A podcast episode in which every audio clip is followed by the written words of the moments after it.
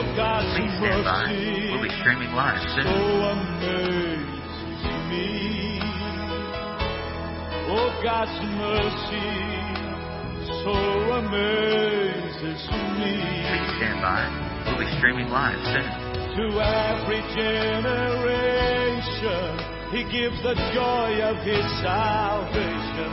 Oh, God's mercy so Please stand by. We'll be streaming live soon.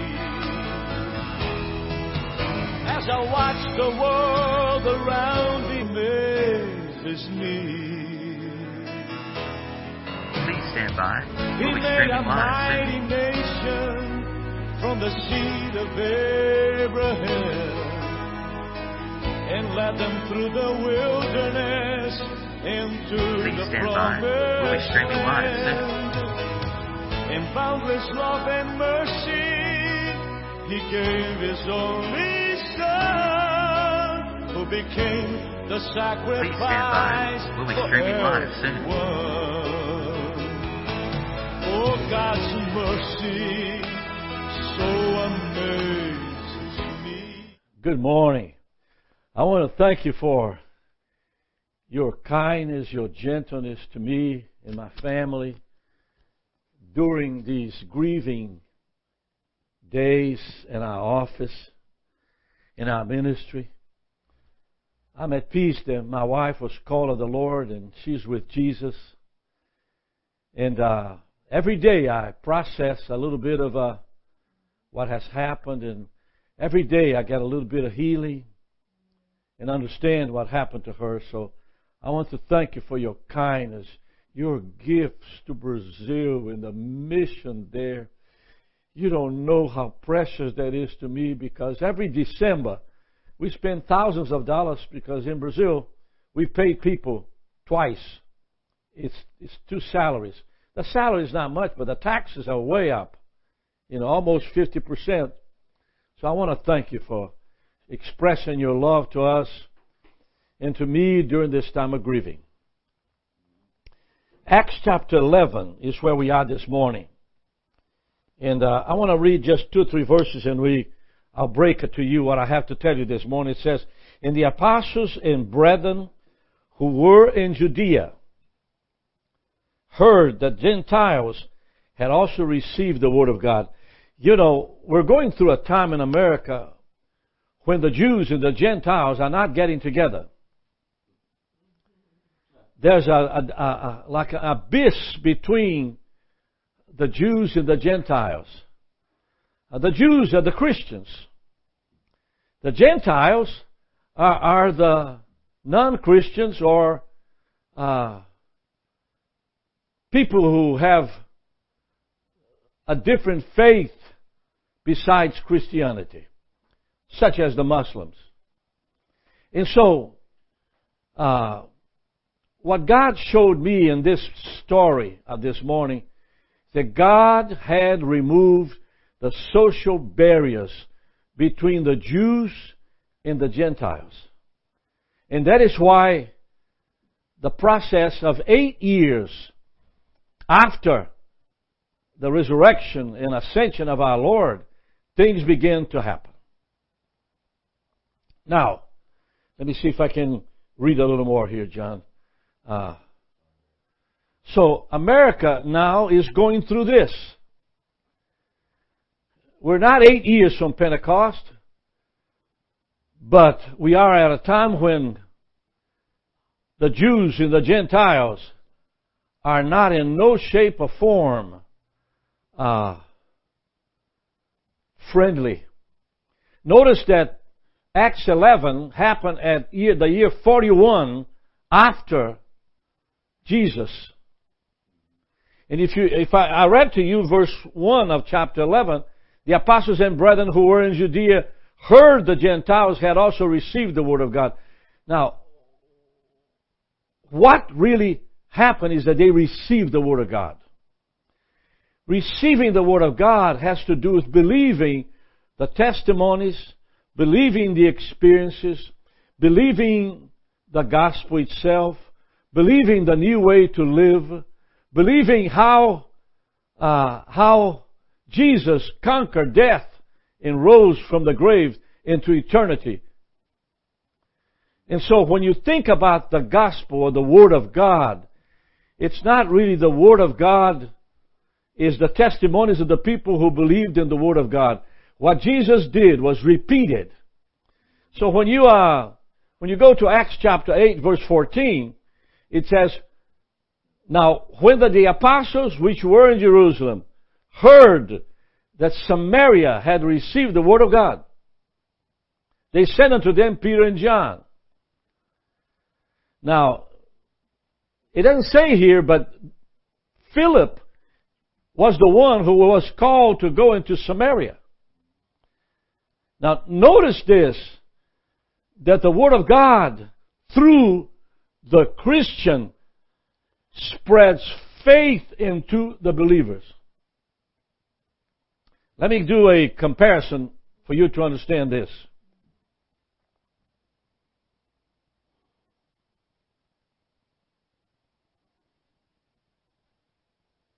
I heard a story this morning of a doctor that uh, his practice, everybody contracted COVID. And they kept on working, and, and God healed them all. Now, Philip had a spiritual COVID, COVID, COVID. Very contagious. I mean, you get close to Philip, and you, you you're sick full of the gospel. So the power of this, of this evil bug that is spreading all over America is no comparison with the power of the Holy Spirit. Is this predicted by the Lord itself? Did the Lord itself predict it that the gospel is for the whole world? Well, look at Acts 1 8. And when you read Acts 1 8, but you shall receive power when the Holy Spirit has come upon you, and you shall be my witness unto Judea, Jerusalem, Judea, Samaria, and to the uttermost parts of the world. So in a way, of the earth. So in a way, Jesus prophesied that Samaria would hear, Jerusalem would hear, and Judea. It's kind of interesting that uh, that as you study the gospel, you begin to see that every time Jesus prophesied something powerful as it is, it takes place. But it takes place through the people. There's got to be a person that stands within the gospel. I heard uh, a sermon yesterday by John Walker. Those of you that don't know John Walker, John Walker is married to Cindy Walker and she works in our office. And I was so blessed by John Walker. He said, Some of us are under the gospel. Some of us are in the gospel. Some of us are under the Word of God. Some of us are in the Word of God. It's impossible to transmit the power of the gospel if you are under. But when you're in, you become a man who can contagiously affect thousands of people. You know, during this time of my, my wife's passing, I got so many emails. So many emails. So many people, so many cards. I have a table full of cards from all over the United States. I didn't know that my wife was known that way. I didn't know that she did what she did. You know, I'm traveling to Cuba, I'm going to Brazil, and going to Israel, and and, and Mary Lucy's doing her thing, just contacting people and talking to people and praying for people and all of that. I mean, she made friends with a hairdresser that until two weeks ago did her hair. Her name was Suzanne Shaw.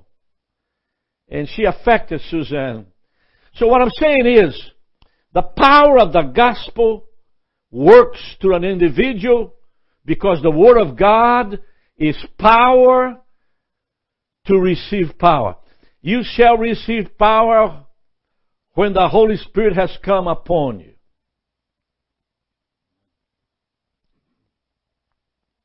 You shall receive power when the Holy Spirit has come upon you, and you shall be my witnesses. So the power that you receive from the Holy Spirit is to transmit the Word of God, the gospel, unto others. Without it, you're echoing in an empty room. Now, how did this miracle become so powerful? I'm talking about, I'm talking about Philip going into Samaria. And by talking here and talking there in small groups here and small groups there, it affected the whole, it's because as you pass the Holy Spirit word into somebody, this somebody listens and he goes into a, a home and talk to his family and the family talk to friends. By the way, it's impossible to social distance from the power of the Holy Spirit. It's impossible. When the Holy Spirit got into the family of Robert Burnett, it affected all the children, affected his wife, affected everybody. All the children of, of Robert Burnett came to know Jesus. Now, the Gentiles received the Word of God. As they received it, they spread it. As they received, they talked to others. In, in, the, in, the, in the movement of the Holy Spirit within the hills of Samaria, within the corners, within the hill, within the pastures, within the shepherds, within the town, within the salespeople, was the order of the day. It moves through people that are in the Word.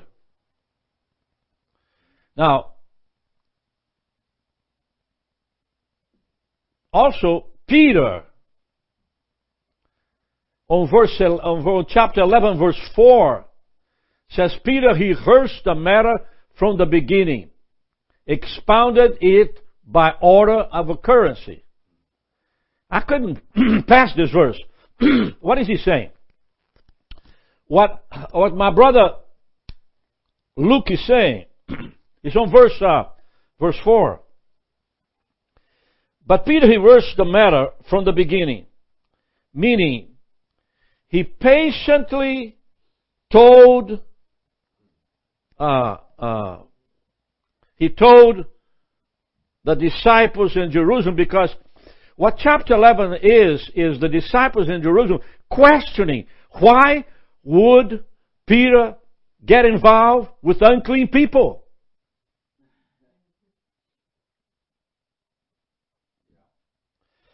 And he says, and expounded it by order unto them, saying, and he begun. Now here, here's how the gospel then is. Well, I was in uh, I was in the city of Joppa praying, uh, in, in a trance. I saw a vision a certain vessel descending. It had been a great sheet let down from heaven by four corners, and it came even to me. It came right down in front of me. So the disciples in Jerusalem, who are the disciples? Well, Matthew, Mark, Luke, and John, and, and Bartholomew, and Philip, they were there. You know, the eleven were there. And he said, upon the, upon the which I, uh, uh, when I had fastened my eyes. Because he saw the vision and he, he stared at it.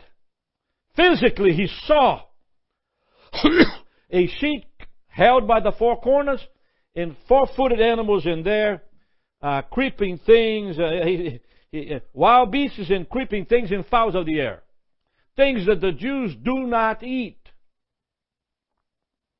Now, what, what he's saying, he's telling the story of what God did through the angel when he was in Joppa.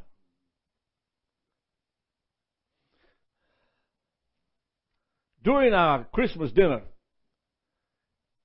Mr. Terry Frierson did a testimony of what happened to him in Cuba. That's the same thing.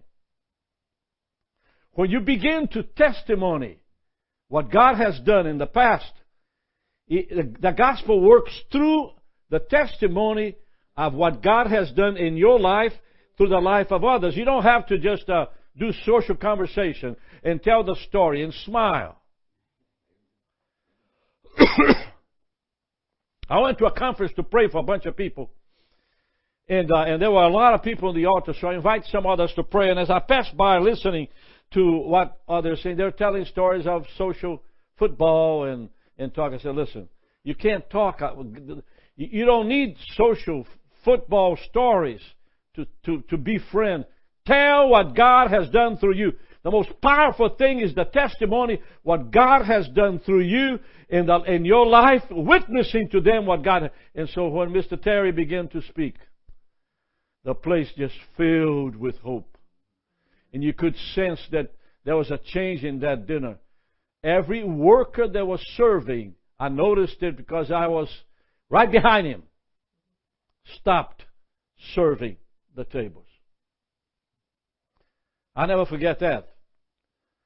So we are talking about Gentiles and barriers and social barriers. Notice God did in Peter was to prepare him to meet the Gentiles. And so if you look back and you continue to look back, he saw the vision, uh, creeping things in the top of the sheet, and, and God said to Peter, kill, kill and eat. Listen, it's impossible to minister to Gentiles until you accept them as they are. It's impossible to accept. Sin should never separate you from the sinner. I know you have people who are deep into sin, not just an occasional sin, not just a little bit now and then, not just a, I'm talking about day and night. Their hearts are corroded. I went into a funeral celebration. There was a black lady that I got to know uh, in, in the hotel where I go to Atlanta to teach on Thursday nights. When I got to that funeral, there was a crowd of about 500 people in a park. And after I ministered to them, I sat down and they retaliated toward me. It was ugly. It's very difficult to love the ugly. It's very difficult to go into a place and see the differences between black and white. It's very difficult. Very difficult to love the unloved. And, and, when you when you begin to see their sin, the Holy Spirit moves away from the situation because He wants you to extend grace to the sin. Just as you have ex- been extended grace to your personal life. But you have to be clean to do that. You have to understand the process before you do that. It's not that you are, are, are just clean all the time, that you're holy all the time. All of us are, are sinners, and, and uh, by the grace of God, we're not b- burned to crisp. What I'm saying to you is that it's a posture of the mind. Philip went to Samaria and shared what Jesus was doing in his four daughters. The result of that was the conversion of Peter and John had to go over there. Peter and John went to Samaria to see what Philip had done. So honestly, God shows no favoritism. In other words, He's not going to separate you from others and you get the favor of God because you are, uh, how do you say, you go to church every Sunday. I think sometimes you need to go to a, a bar now and then and see what you can do. You know, I prefer for you to have the smell of sinners on you than have to have the smell of saints who never, never, never extend grace to the sinner. We become an island. We become inoperative. We become people who love to go to feed our, our, our minds and our soul and our spirits, but we don't have nothing to do with those that are, in the worst case, falling apart all over the. One of the reasons why mission is so important to me is because I'm meeting people who have nothing to live for, poor, dying. And as you share the gospel with them, as you share your money with them, as you share the love, as you hug them and you embrace them, they come to life. So Peter said, after he he said he said, Peter 1034. Acts 10:34. And Peter opened his mouth and said, Of a truth I perceive that God is no respecter of persons. You know, the Jewishness of Peter, the uncircumcising thoughts of Peter, his, his upbringing as a Jew, in a moment of hope, clear his eyes, his heart, his path to see the prophecy of Jesus in Acts 1 8. If you ask me, why do I like to go to missions? Is that when I get there, I can really give everything I got. I'm not saying that uh, that doesn't happen in the States. Those of you in China that are listening to me this morning and countries all over the world, I want you to know that in you the hope of glory can multiply in power if you tell others what Jesus has done for you.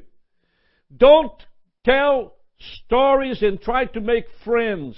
Tell what Jesus, in other words, you know, make friends, talk and share, visit, eat 15,000 meals, and become friend first. I, I like that approach. But let me tell you this, that's not how the gospel grew in those days. The way the, the way the gospel grew in those days was I was in my room by myself. I was sitting up there during lunchtime and I had a vision. And God showed me, tell the story. I don't know how many times I told you the story of how I was baptized with the Holy Spirit. That's a testimony of Jesus touching me physically. And I will tell it for the rest of my life. Why? Because the power of the Word is in the testimony. What God has cleansed, that call not thou unclean. What is verse 9 means here? What God has cleansed. God has cleansed, extended grace, shared grace, given grace, Grace never works on a side only. How? In them. Them and on you. You and them and them and you. How to grow in grace, extend grace. How to increase in anointing, extend anointing. How to increase in faith, give faith. How to increase in character, give character. How to increase in joy, give joy. Verse 15 is an interesting verse because he just told. Now notice, verse 4, 5, 6, 7, 8, 9, 10 of Acts chapter 11 is telling what happened to the disciples. Jesus, Peter is talking to the disciples in Jerusalem. And what he is saying is that uh, this happened to me. And I'll tell you, I, I, I wish I could be in that, that group of people you know, Peter, James, John, Philip, uh, Bartholomew, all, all the, they were staring. There's no question. If you looked at chapter 11, verse 4 to, to 10, uh, six verses, there's no disciple asking questions. When Luke wrote this, he could have said, and, and John interrupted and asked and said, explain this. How, how could God work in the same way he does with us, with them? How can God bless the Jews and bless the Gentiles at the same time? There's no questioning. They were listening. Now after, after Peter shares all of this powerful thing, verse 15, it's a powerful verse. It says, And as I began to speak, as I began means I, I, I haven't started. I've been interrupted. Excuse me, Lord, I have a sermon to preach here. Do you see? In other words,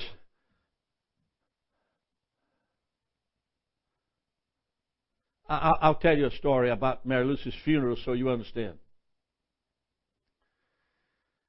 One hour before the funeral, my whole family, my nine, eight grandchildren, are in the house.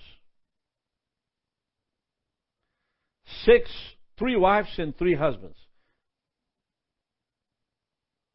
Rick, Tom and Rick and Sammy.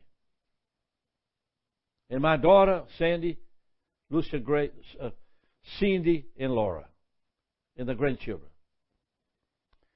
And I'm just sitting there because the children are talking and playing games, you know, all of that, and I'm just thinking about what is about to happen. And suddenly, I heard a voice and a thought that was just God because what it required me to do was very odd. Go to the cemetery, something's wrong. So I go to the cemetery. I jump in the car. Of course, Rick drove on his truck, and I went to the cemetery.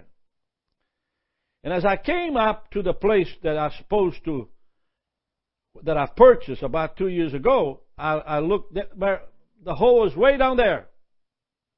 50, 40 feet, 50 feet away from me. I'd say a good 40 feet. And I thought to myself, oh my God, they already done the hole where Mary Lou's supposed to go in. Oh my God. Oh my Lord. Something's wrong. Something's terribly wrong. Ah, something's got to be done. Something's got to be done. And I went, I said, I want to go to the office. So I went to the office and I said, ma'am, there's a problem. She said, sir, there's another lady waiting outside. And when I looked at the lady, she was about nine years old. I got up, I got out of there. In other words, I'm not. And I waited outside of the door for her to finish. And my son Rick said something to me that I, I'll never forget. He said this Dad, give a little space for God to do His thing. Let's go and do the funeral. Let God, give God a space to do something. Of course, I, I didn't want to, I want to fight. I, I want to say, ma'am, I have a contract, and I've got a contract, and it says this and that. Well, she wrote the number, wrong number of the contract. But John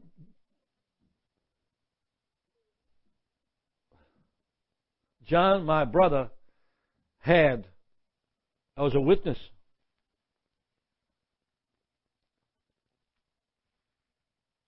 John Dunn, Jonathan Dunn, was a witness that that place was wrong. And so I went back. They put Mary Lucy on the ground and covered the flower. The funeral was beautiful and all of that. And during the funeral, somebody is standing there that I never seen before. So I went to him and he said, "I'm Cliff, and I, huh? and I am uh, in the board of this cemetery. I heard your story. I know who you are, Mr. Bonfim and I'll take care of it. And he did. He gave me a prime spot. Now,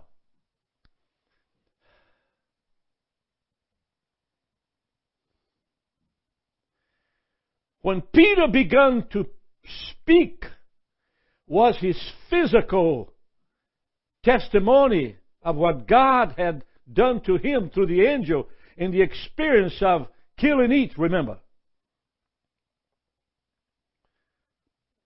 But he was interrupted. Just like I was interrupted at the, at the place of burial. I was interrupted. I want to go and get that done and change, close that hole, open this hole. But something powerful happened. I allowed God to move. My son ministered to me Rick ministered to me, and I was able to back up, and God took over. Because the spot that they gave us is better than anything else. And so, John, return there a minute for, for a minute, for just a second. It says, As I began to speak, the Holy Spirit fell on them as in at the beginning, at Pentecost. So the whole, Holy Spirit was in a hurry. Peter, you don't need to continue to preach anymore. What you just said, in other words, the testimony of what God had done in the life of Peter was enough to baptize with power and save over 200 people. And then he said on 16, then I remembered I the word of the Lord, how that he said, John indeed baptized with water, but you shall be baptized with the Holy Spirit not many days from now. Meaning that when God thought of Gentiles, the Holy Spirit baptized them first, and then they baptized with water. Figure that out. Why did the Lord baptized over 200 people in, a, in a Cornelius, Jewish, uh, a, uh, a Gentile home, a soldier? Because he wanted to make sure the testimony was not going to be forgotten. I want you to know that your testimony this morning is the most powerful thing that you have. And if you continue, if you continue to rely on this testimony, if you continue to believe in this testimony, if you continue to share this testimony, you're going to have a wonderful life. See you tomorrow. Oh, God's mercy so amazes me. To every generation, He gives the joy of His salvation. Oh, God's mercy so amazes me. As I watch the world around me, I can see His from the seed of Abraham and led them through the wilderness into the promised land. In boundless love and mercy, He gave His only Son, who became the sacrifice for everyone.